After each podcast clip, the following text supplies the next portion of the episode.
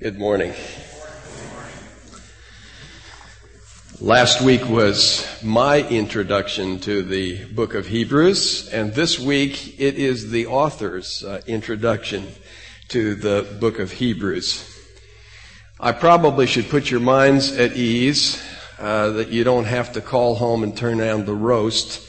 Um, we're not going to be doing a thorough exposition of all of these verses in these two chapters.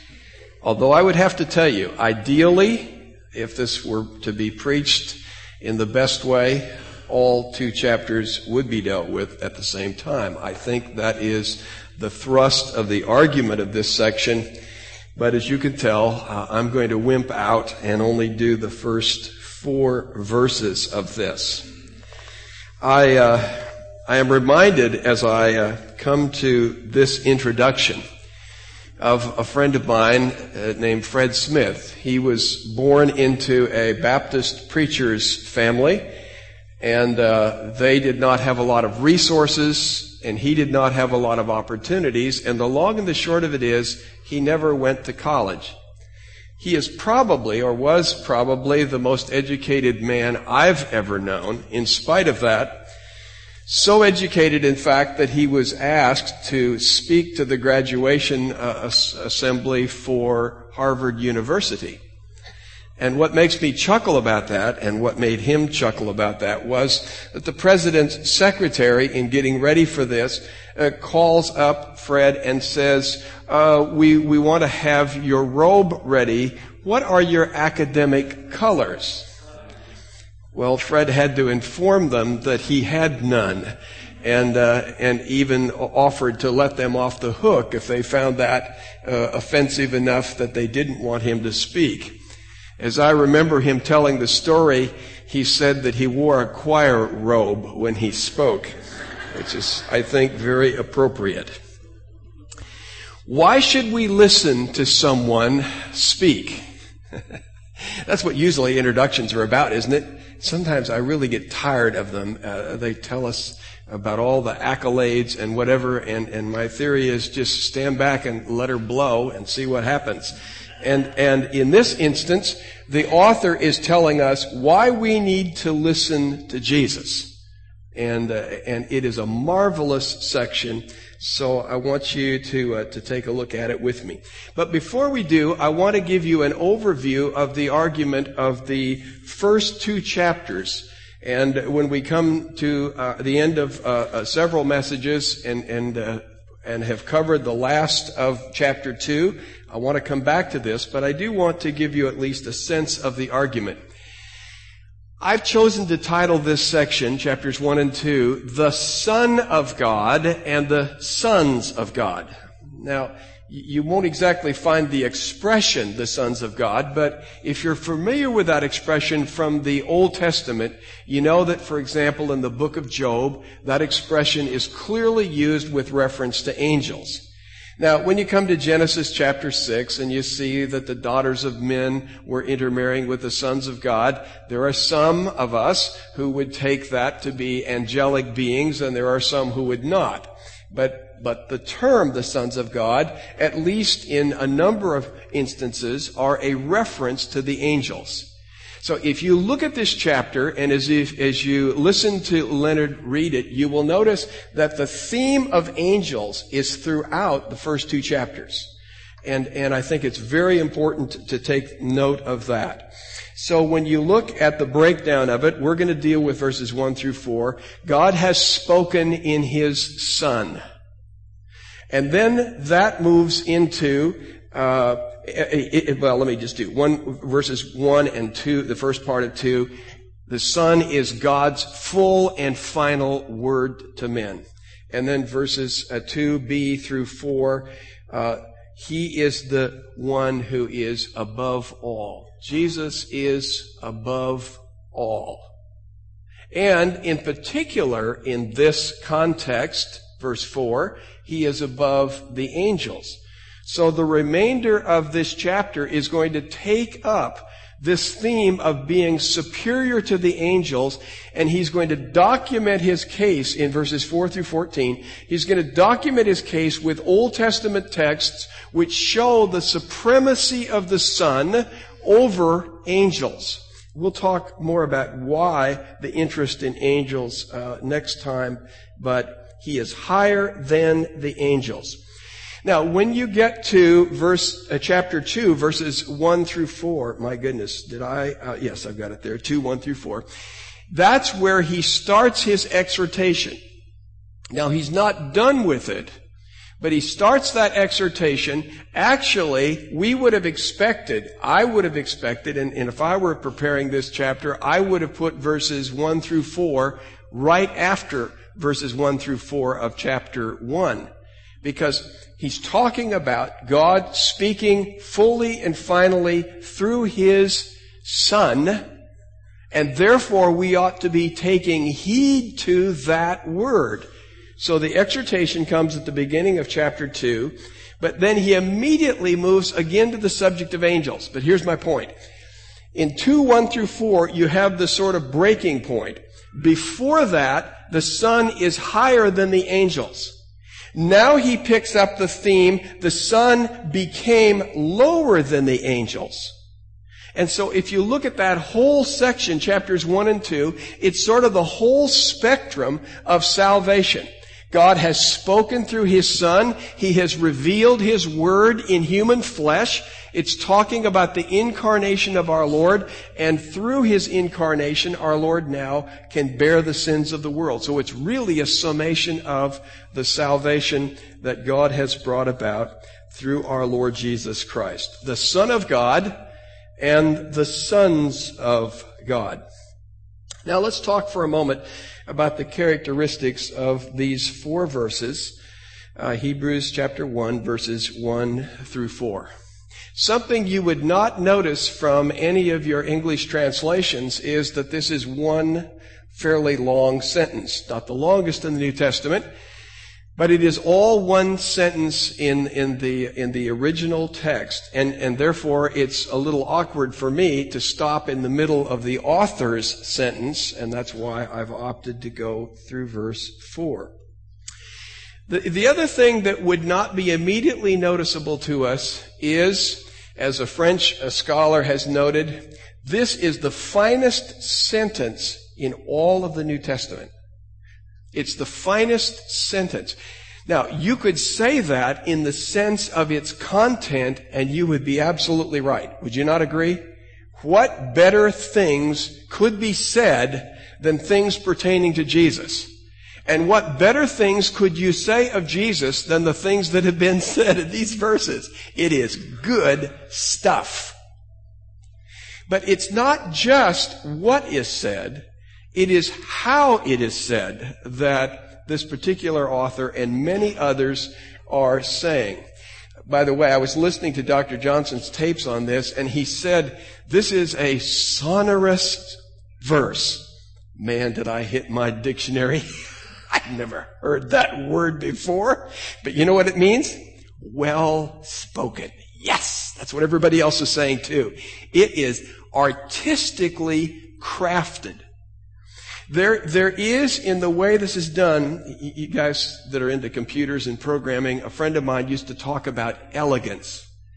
There are some of us who are just hacks. In fact, there are some of us, me in particular, who's worse than a hack. But, you know, if we get it done, it's just barely and it's messy. There are other people, when they do it, it is just beautiful. That's the way it is with the way this sentence has been written. It is good material and it has been written in the most elegant way. It has been written in the most elegant style of that day. So that when a, a reader, uh, the, the first readers read this and they understood what excellent writing was about, they would have said, this is good stuff. So, frankly, I find this text depressing. If you want to know the truth, I find it depressing. Not because of what it says about Jesus. But what does a preacher do with content that is so good you can't improve on it? And it's said so well, I just want to stand up and say, me too. And just leave it alone. And, and it's like all you'll do is just mess it up if you try to do anything with it. But here it is in front of us. We need to, of course, pay attention to that. So it begins, as you can see, uh, by a declaration that God has spoken in these last days by His Son, and then He gives the qualifications, as it were, for that Son and why it is that we should hear His words. So let's look first of all at verses 1 and the first half of verse 2. God has spoken to us by His Son. It's a little unfortunate, and I, have I've looked at the other translations but forgotten, but it is unfortunate to me in the one that I have that it, it says that God in various ways has spoken through the prophets, but he has spoken in the Son. It's exactly the same preposition. So it seems to me that if we were doing it right, we would say, He spoke to us in the prophets and in the Son, because He's trying to play those two off with each other. Primarily, I think these verses can be understood in contrast because that's the way the text is set up. So on the one hand, you have God speaking in times past. Let's call that, for the, for lack of better terms, the Old Testament.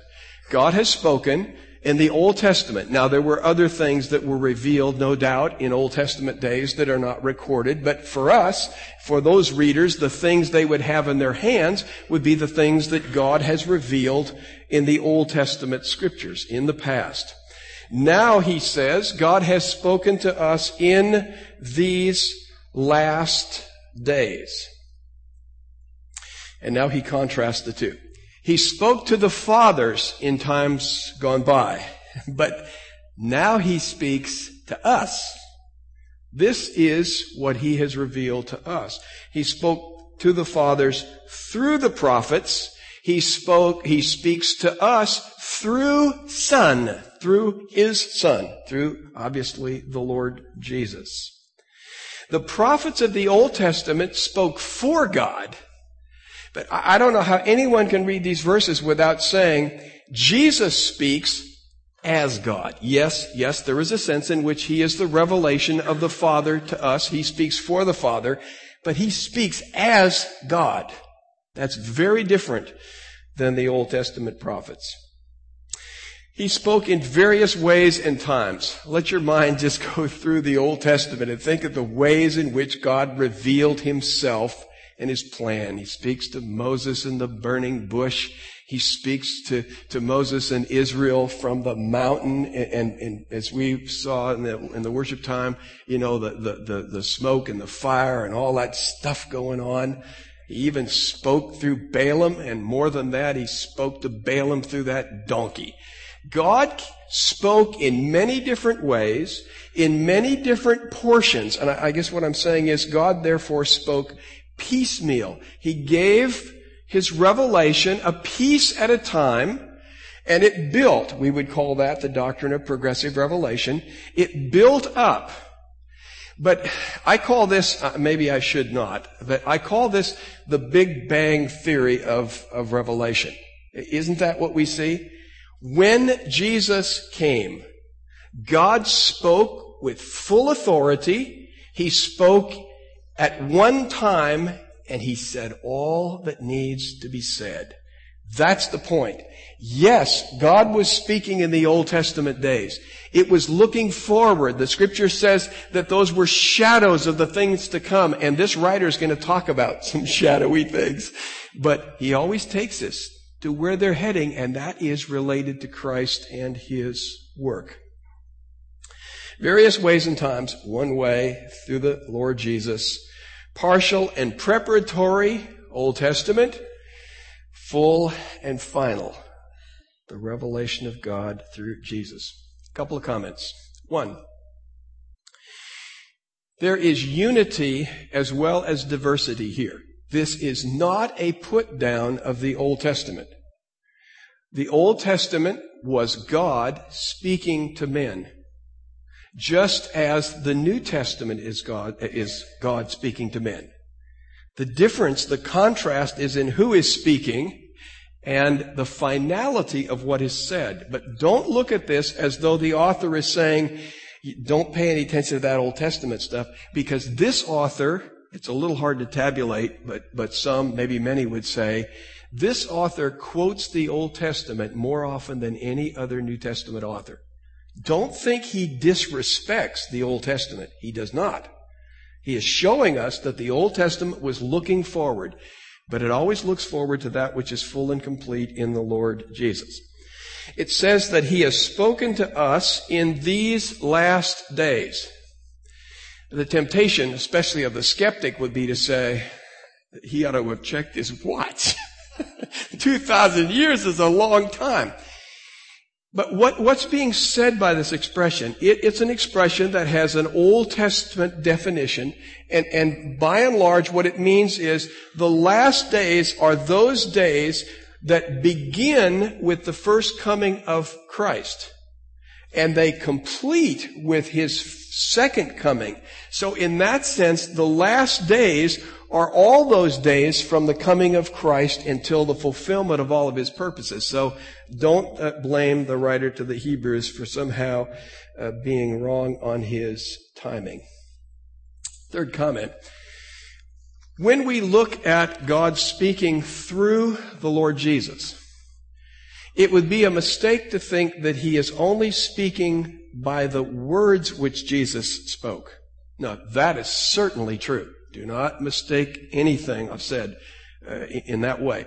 In, in the Gospel of John, Jesus says on multiple occasions, I do not say anything of my own initiative. I only say that which the Father has given me to speak.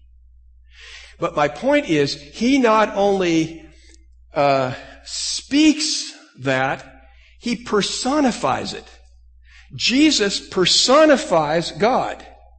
And therefore, it is all that he does. It isn't that Jesus just says, uh, I am the light of the world. He gives sight to a man born blind, something that had never happened before in history. His works, as well as his words, are God's revelation through the Son.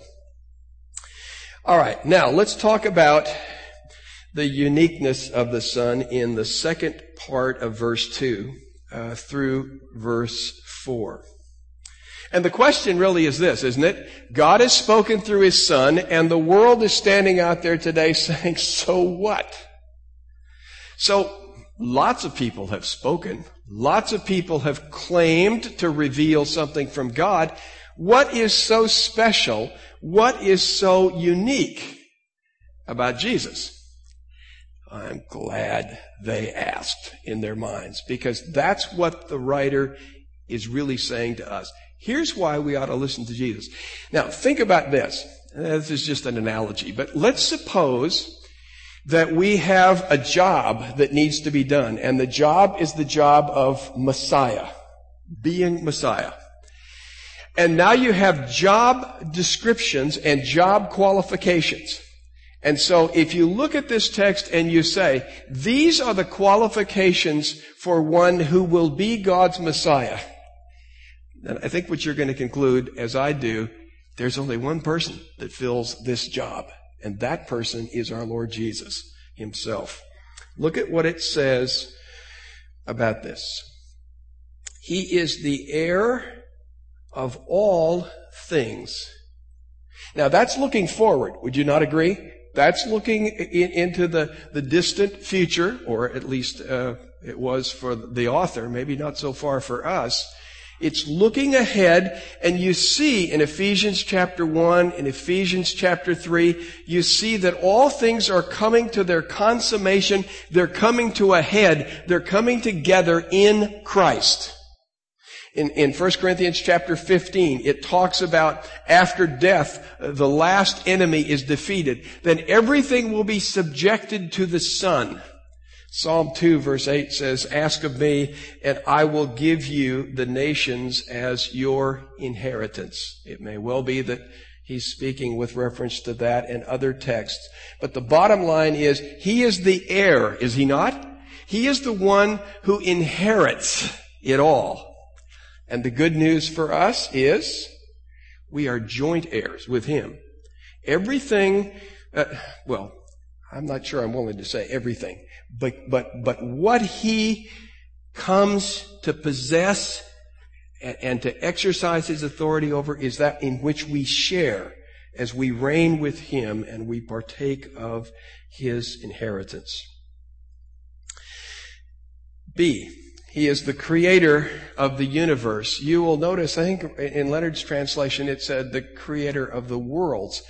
Uh, some translations would, would, I think, are a little narrow in the sense that they tend to speak of this world in which we live, this place, the inhabited world. And actually, there's another word that's used for that later on in Hebrews. If it's not that world, word, it's, it's the, it's the word that gives us the sense that He's created the universe. He's created all of it. So, the things in which, uh, to which the Son is an heir, the things which He will possess are the things that He made. Isn't that right? They're His. Because He made them. So he is the creator. And you see that a, a, number of places. Colossians chapter 1, he is the creator of this world. John chapter 1, he is the creator. In the beginning was God. And the Word was God, and the Word was with God, and nothing was made but what he made it. He is the creator of the universe. By the way, if you can read these verses and conclude Jesus isn't God, you're reading them in a different way than I am. This job description is one that only God Himself can fulfill. He is the radiance of the Father's glory. Now, this is a, a, an interesting word that is used because it's capable of meaning reflection as well as uh, the, the, the source itself when we look at the sun and we see the, the, the light and the heat that flows from it, the source is the sun. We may be looking at the moon and we may be seeing the reflection of, of the light off of the moon, but that's, that's something else. My point is that Jesus has this glory in himself. It is not a glory that is totally separate from him, but he as God has this glory and it radiates forth from him. Remember in, in John chapter 1, the writer says, We beheld his glory. His glory. John chapter 17, Give that glory to me that I had with you, for I came. It's his glory and the glory of the Father as well. D. He is the manifestation of the Father's essence. He is not just like the Father, he is of the very same substance as the Father. In the same way that a biological son would be of the substance of his Father. So our Lord Jesus Christ is God Himself. Distinct, obviously. This is the doctrine of the Trinity. He is distinct but he is of one essence with the Father, and that the author wants us to understand clearly. Now he says he is the sustainer of all things by his powerful word. I wondered when I saw that, I thought, you know, it seems like the writer got this kind of mixed up. Why didn't he say he was the creator B and he was the sustainer C? Wouldn't that kind of go together like it does in Colossians 1? He's talking about in those first descriptions the essence, the character, the makeup of our Lord Jesus. Now he talks about him, I think, in terms of his hands upon the world in this present day. The sustainer of all things, note, by his powerful word. The one who spoke, let there be light is the one who now, by his word, sustains all of creation. Now, when I look in Matthew and I look in the Gospel of Mark and I see a description of the Great Tribulation, remember, and it talks about the, the, the, the, the sun and the stars, and stars will fall and, and, and no more light and whatever, and you're thinking, whoa. Here's the way I understand that in light of this verse, the sustainer of all things by his powerful word. The unbelieving world has been telling God, pardon my expression, to get lost. Is that not right? Get, get out of my face. Don't talk to me. I'm going my own way. In the Great Tribulation, God says, You've been asking for something for a long time. So I'm going to give you a little. I'm going to give you what the world would be like apart from my sustaining power and grace. I'm just going to let things go. And you're going to say, Whoa, please turn it back on, whatever it was. I don't like that at all. F. He accomplished cleansing for sins. It actually says after he accomplished the cleansing for sins. But you've got to be thinking about this in terms of these original readers. They are reading this through Old Testament eyes.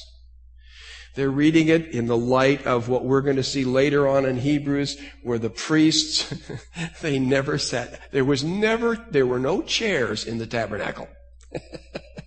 Certainly not reclining chairs either. There were no chairs. Why? Because they were always working. There was no final settlement for sin. But this text says, when Jesus came, He accomplished the cleansing for sins. That's why the next expression can say, He sat down at the right hand of the majesty on high. You sit down when you're done with your job. Now, there is a sense, of course, in which He's still at work. But He's not at work in making propitiation, paying the price for the penalty for our sins. That he has done, and Hebrews tells us clearly he did that once for all, distinct from the way the Old Testament uh, priests offered sacrifices day after day, year after year. He sat at the right hand of the majesty on high. What does that mean? Well, that is a place of honor. Remember the, the two disciples who said through their mother, eh, we want to sit at your right hand and your left hand? In effect, that meant I want to be prime minister, or I, you know, I want to be one of the big cheeses in your thing. That was the place of power. It was the place of prominence.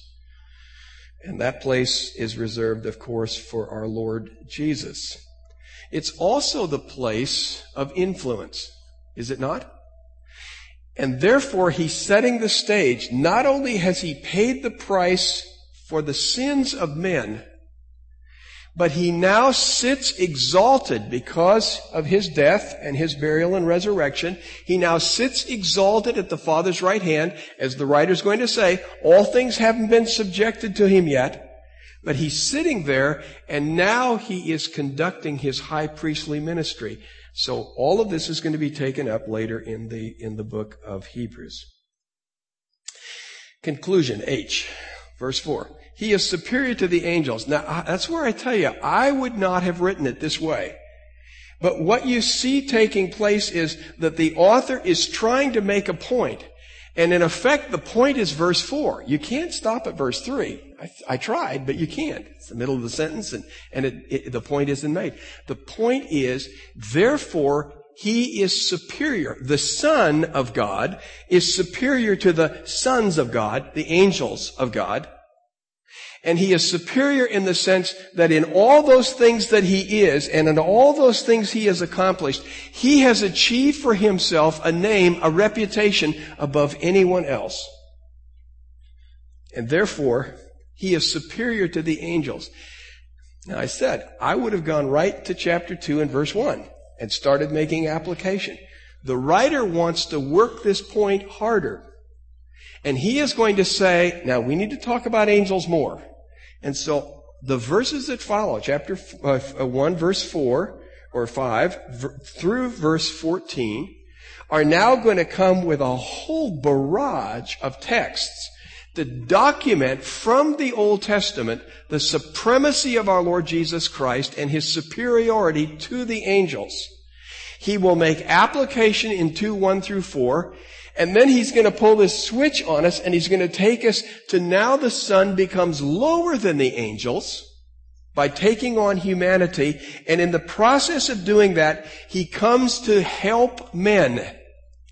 And one of the ways in which he is superior to angels, the writer will say, is he didn't come to help angels that way. He only came to help men. He is greater than they are. That's going to be the point of the entire section. Now let's talk about some conclusion and application. And, and I'm going to tell you right off the bat, I'm cheating. Did you get that? I'm cheating. Because that is not what Hebrews does. The conclusion, if we, if we were to be honest with this, I would stop right here and I would simply say, Jesus is superior to the angels. And I'd stop and I'd sit down and I'd go home and so would you. Some of you would say, that's not a bad idea. Look at that clock. I'd say that's about right. Well, not quite. Almost. He makes his application as he will in chapter 2 verses 1 through 4. We should listen. But only after he has made this point very clear. This one who speaks. God often spoke through his messengers, the angels. But the revelation he has through the Son, his ultimate messenger, is vastly superior. We'd better listen to it. So I'm going to make a few uh, comments uh, that are sort of conclusions, but cheating at that. First, this is a great introduction. This is a great introduction. I mean, I know that sounds almost insipid for a preacher to be commenting on the quality of the scripture, but think about it. They're powerful words. They're aptly written. I mean, the message is just supreme. And it is said in a way that is magnificent. The purpose of, a, of an introduction is to get our attention. Folks, if this hasn't got your attention, something's wrong. Something's wrong. This ought to just make us sit up on our chairs and say, whoa. We know what's coming because these are the topics that become the dominant subjects that he's going to play out through the rest of the epistle. We know the theme of the book, which basically has to do with revelation that comes through the Son and redemption that comes through the Son. And so what we have is the supremacy of our Lord Jesus Christ and His Word. And we are to abide in Him and abide in His Word so that we will endure and persevere to the end. I guess that means we've got good reason to study this book. I think in general terms, we come to Hebrews 2 verses 1 through 4 and we say, this is a good documentation for the importance of the Word of God in, in its general sense, Old Testament and New. It certainly is. But would you not, uh, would you not agree with me that in the author's purpose, he is most certainly saying to us, not just generally, you ought to be in the Word. Is he not saying to us specifically, you ought to be in this Word? You ought to be in this book. Is it hard? You bet. But you ought to be here. That's because the one who has spoken is the ultimate Son of God. A couple of points. Jesus Christ is the full and final word. He is the last word from God. Therefore, when people come with revelation, quote unquote, that they would put on a par with scripture, I'm not saying God doesn't speak in, in some ways to people, but, but no more scripture.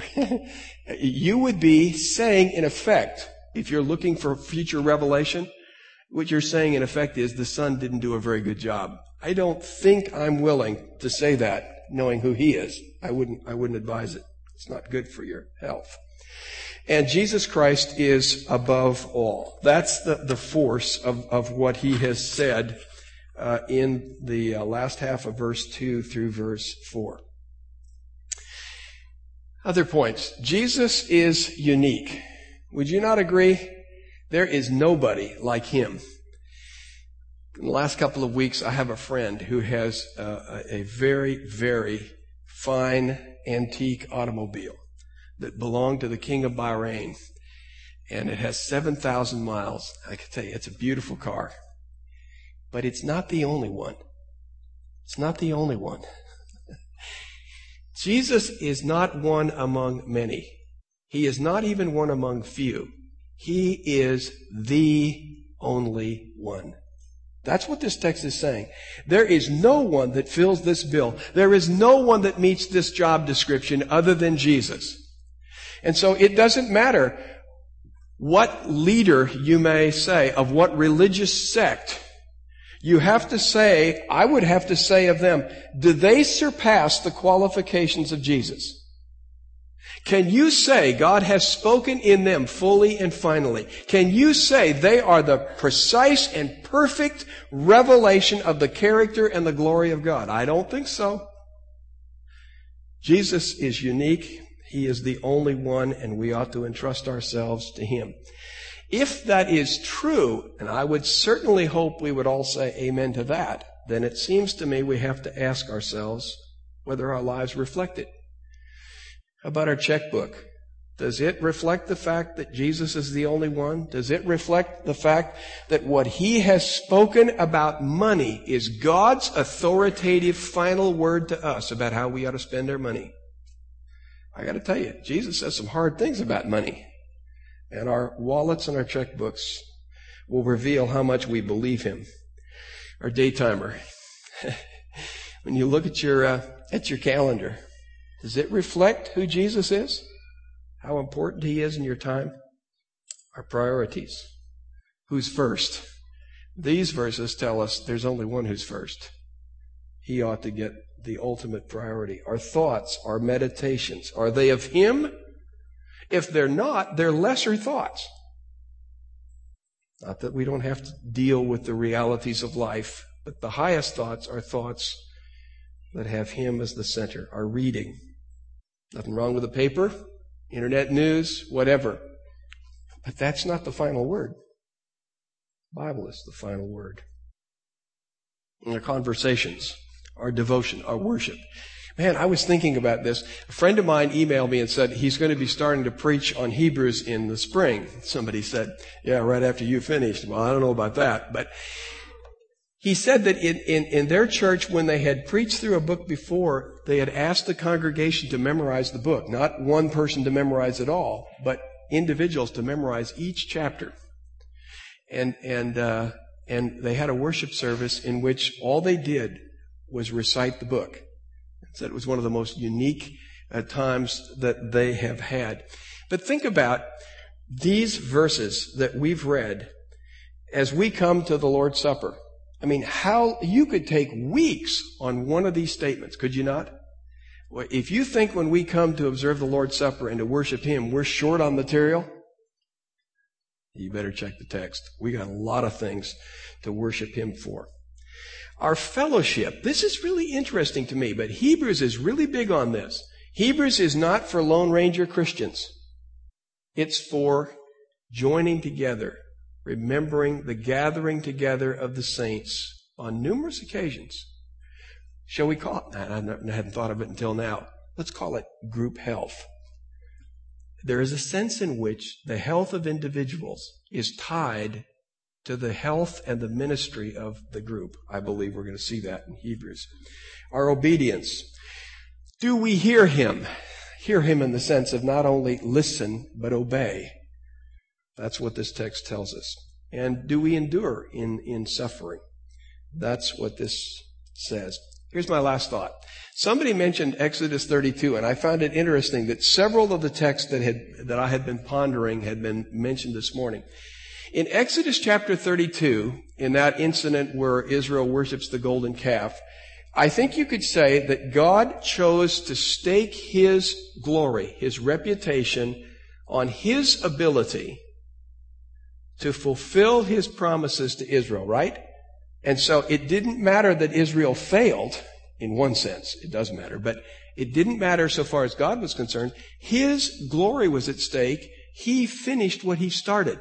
I was thinking about standing up this morning and going to Philippians chapter 1 verse 6. I am confident of this very thing, that he who began a good work in you will complete it. Why? Because God's glory is attached to his finishing what he starts. In, in, as I look at these beginning verses of Hebrews, I would say God chose to stake his glory on the Son's ability to fulfill all of his purposes for him and through him. Would you not say that's true? And I gotta tell you folks, if I were the Father, I wouldn't entrust those to just anybody. That's why he is the Son. He is God himself he is the exact expression of who God is. He is the creator and the sustainer of this world. He is the one who made satisfaction for sins and sat down at the right hand of the Father to intercede for us. Nobody can do that. And the gospel is saying this to us. God entrusted his purposes to the Son. And the gospel says we ought to entrust our lives to him for eternal life. If God entrusted all of his work and staked it on him, then surely we can trust, entrust our lives to him for the forgiveness of our sins, for the assurance of eternal life, for the ability to live a life that's pleasing to him. If you don't know the Lord Jesus, then these verses haven't really come home to you yet.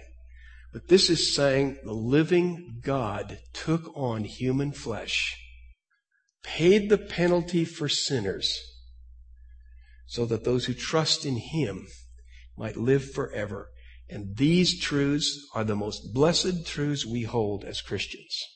And they are the things that are the anchor for our soul, the basis for our perseverance, and the motivation for studying Hebrews.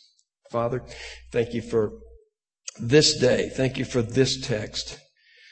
What a magnificent way you have addressed the majesty of the Son. Father, we do not esteem him as we ought. Help us to see him as he is. Help us to study this book. Help us to understand its message for us. In Jesus' name and for your glory. Amen.